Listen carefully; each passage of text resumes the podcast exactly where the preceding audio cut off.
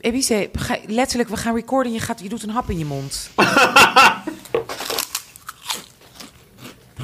Ja, ik, ik kom net van sporten. Ja, Ik kom net... het leven is hard. Wat kan ik zeggen? Life is Het is not jouw kroephoek. Het is jouw kroephoek. Ja, van twee weken geleden. Oké, It just gets worse. Oké. Klaar. Oké, hè, we nemen op. All right.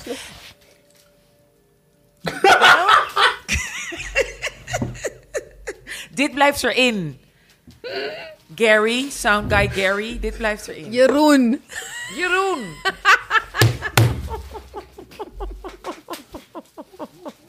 Oké, dit blijft erin. Dit moet gewoon. Marjam gaat gewoon een hartaanval krijgen. Echt, die maakt het uit. Echt serieus. Ja. Alright. Welkom bij Dipsaus, het programma door vrouw van kleur, voor vrouw van kleur. En iedereen die geïnteresseerd is in ons geluid. En jawel, we zijn terug. We waren er vorige week niet.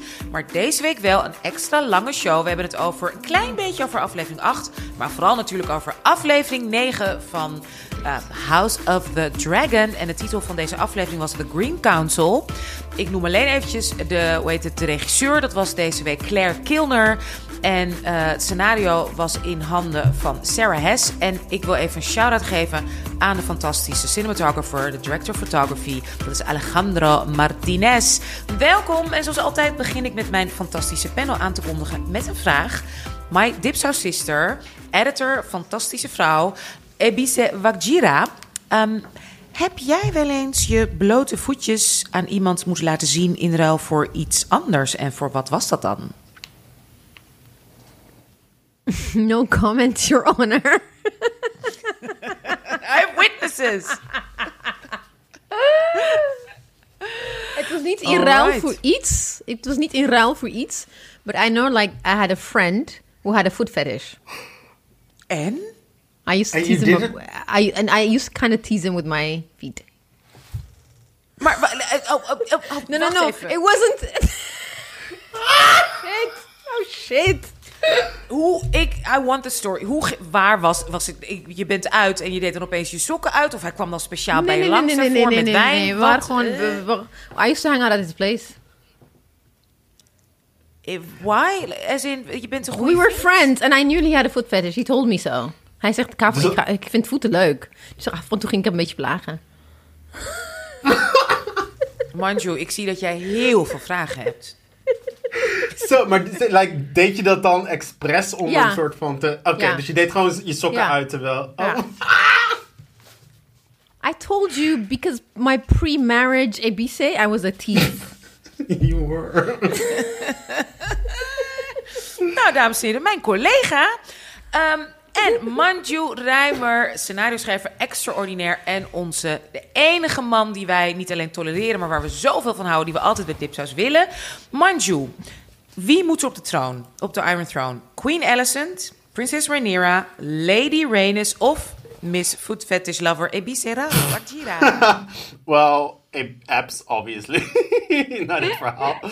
Maar Alicent all the way. Ja, My nog steeds queenie. all the way. Oké, we hebben- Juist nu! Oké, we gaan. We hebben. Ik zie Ebice ook nee schudden. Dat horen de luisteraars niet, maar ik zie het. Ze heeft natuurlijk weer wat in de mond.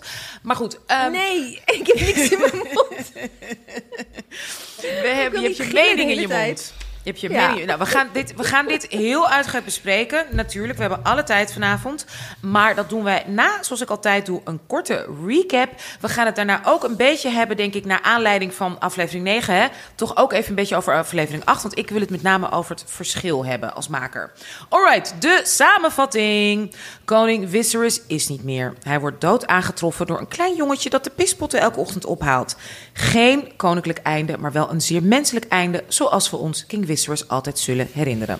De Small Council verliest geen tijd en plant de troonopvolging van, jawel, Aegon, the Creep. Sir Otto kreeg zo ongeveer een orgasme toen zijn dochter Queen Alicent namelijk vertelde dat de konings laatste wens was dat Aegon in plaats van Rhaenyra de Iron Throne zou bestijgen. Over orgasmes gaan we het later nog meer hebben. Oké, tijdens deze hele vroege ochtendvergadering... ik ben geen ochtendmens, het zag eruit alsof het echt half zes in de ochtend was... Um, komt Lord Beesbury of 76 years old, oftewel 356 in die tijd, die komt in opstand. Want Rhaenyra is the rightful heir to the throne. En wie zegt dat Viserys niet is vermoord. Niemand zegt dat, maar St. Christian maakt in no time korte metten van hem. En er wordt rustig verder vergaderd naast een leegbloedend lichaam. Lord Commander van de King's Guard, Harold Westerling, lekker hapje, daddy vibes, zaddy vibes, die neemt wel nog ontslag uit protest over deze brute gang van zaken. Hij zegt, I serve the king only. Nou, Sir Otto trekt zich daar natuurlijk helemaal niks van aan, gaat door met zijn koep. En oh my god, wat een face acting heeft deze Rice Ivans ook weer. Oké, alle lords en ladies moeten trouw zweren aan de nieuwe koning. En wie dat niet doet, hoppakee, gaat de gevangenis in. Zoals hè, naar goed dictatoriaal gebruik. Queen Alicent ondertussen dealt met het feit dat de koep dus al lang zonder haar medeweten op de planning stond. Dat wist ze niet. Nou, ze zoekt steun bij Rhaenys, die huisarrest heeft. En dan komt even, dit moet ik gewoon even naspelen, heel slecht, maar I gotta do it. A true queen counts the cost to her people, zegt Queen Alicent. En daarop antwoordt Rhaenys, waarmee zij, wat mij betreft, de Emmy al heeft gewonnen. And yet you toil in service to men. Your father, your husband, your son. You desire not to be free, but to make a window in the wall of your prison. Have you ever imagined yourself on the Iron Throne? En toen werd Manju heel blij. Maar goed, dan zien we, dan zien we het gezicht van een vrouw die volgens Twitter nog nooit een orgasme in haar leven heeft gehad. Dat was het feest die Alicent gaf. Ondertussen is iedereen op zoek naar koning in spe Egan, die heel veel orgasmes heeft en onwettige kinderen. Nou, team Sir Eric uh, Cargill en Sir Arik Cargill, dat is dus een tweeling, ook tweelingacteurs, hartstikke leuk. Die gaan op zoek naar hem voor Sir Otto. Versus team Aemond en Sir Christian Cole, die gaan op zoek naar de hè, koningin spe voor Queen Alicent. Messeria, the White Worm, die laat Sir Otto weten waar, dat zij denkt te weten waar Egan is. Maar Kristen en Aemond weten hem mee te nemen na een kort mannengevecht met zwaarden. En je weet hoe dat gaat. En ondertussen was er ook een verschrikkelijke horrorscène waarbij dus kleine kinderen en onder andere ook de kleine bastardkindjes van, e van Egan. Um, die moesten met geveilde tanden en lange nagels in een pit tegen elkaar vechten. Was echt als baby gladiators. Heel heftig om naar te kijken. Note to self and to everyone else. Never get lost in Flea Bottom. Oké, mooie scène tussen Sir Otto en Alicent. Reluctance to murder is not a weakness, zegt ze heel wijs. En zij, geeft, en zij heeft ondertussen hè, Egan te pakken. Dus dat is haar troef. Oh, en serial killer uh, Sir Kristen, die eist, die wordt Lord Commander of the King's Guard. En wat antwoordt dan haar vader? Die antwoordt, je lijkt op je moeder. Echt, het is misogyny upon misogyny. Nou, Lord Larry Strong, over misogyny gesproken... die waarschuwt Alicent dat Talia, haar lady-in-waiting... haar bespioneert. En als wederdienst moet zij dus haar mooie kleine blote voetjes laten zien... aan Larys, die op zijn beurt nu ook tot een orgasme komt. Zoals ik al eerder zei, orgasme spelen een belangrijke rol in deze aflevering. In ruil voor hè, zijn informatie voor mooie voeten wordt het huis van Messeria in brand gestoken. We weten natuurlijk allemaal wie dat gedaan heeft. Eric helpt Rhaenys te ontsnappen. Egan die wil alleen maar dat iemand van hem houdt. En Alicent noemt hem dan vervolgens een imbecil. Otto dwingt honderden mensen onderdanen om acte de présence te geven tijdens de kroning. The king is dead, long live the king. En net als de kroning en het feest kunnen beginnen... vliegt Rhaenys, die dus inderdaad ontsnapt is, op Melis, haar draak vliegt ze zeg maar die gigantische zaal binnen. Ah, ze laten spoor aan verwoesting en aan dode mensen achter. Gewone, onschuldige mensen die niets vermoedend die kerk werden ingepusht. Maar wie ze laat leven zijn Queen Alicent, Sir Otto, Aegon, Aemond. They are still standing, maar de vraag is voor hoe lang?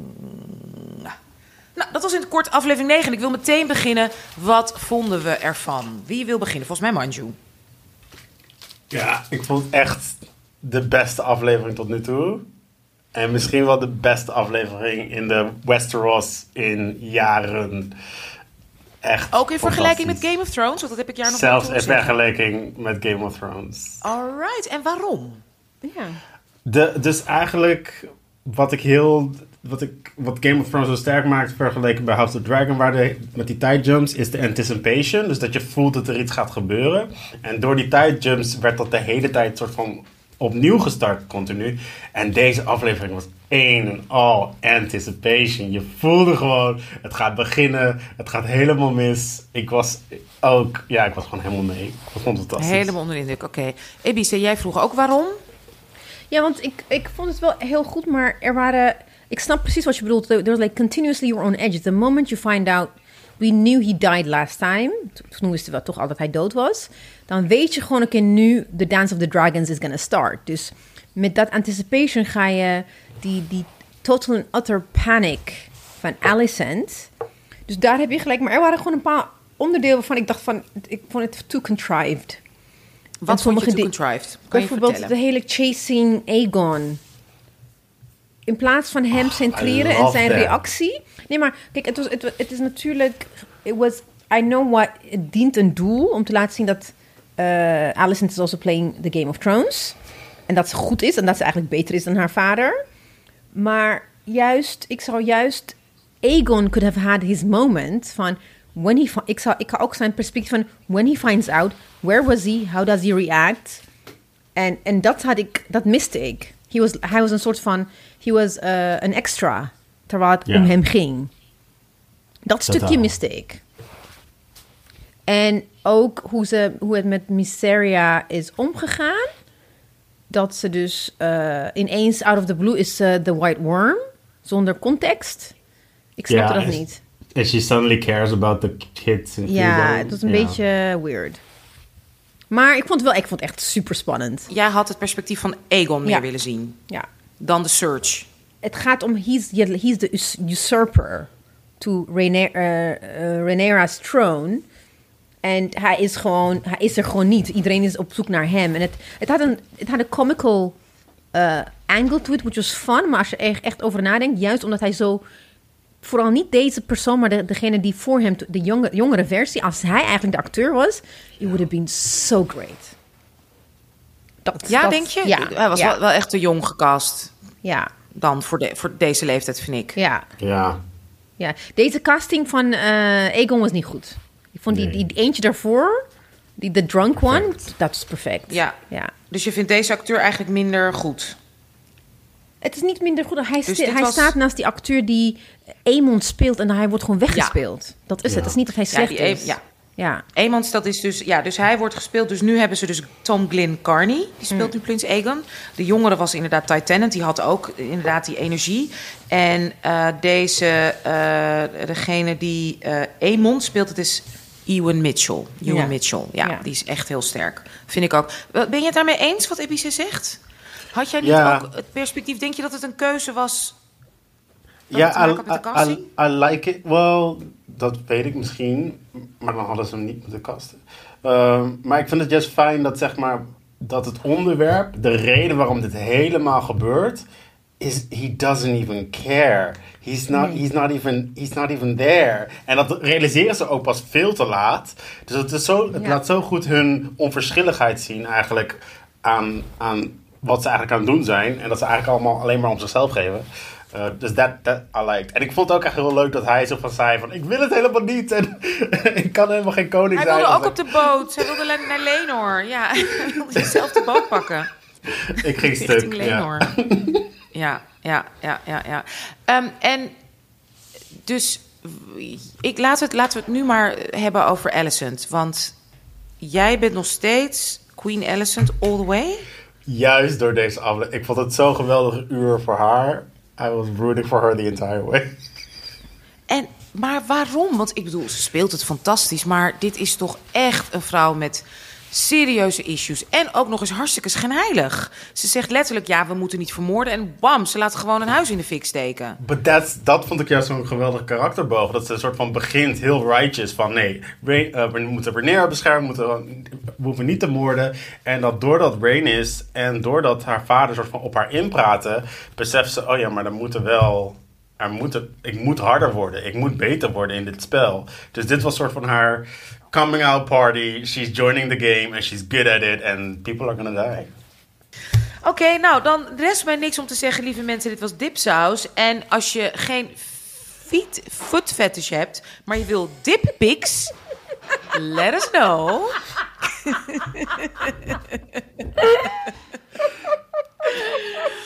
Van dipsaus. En ik sluit zoals altijd af met bye. Bye. Bye.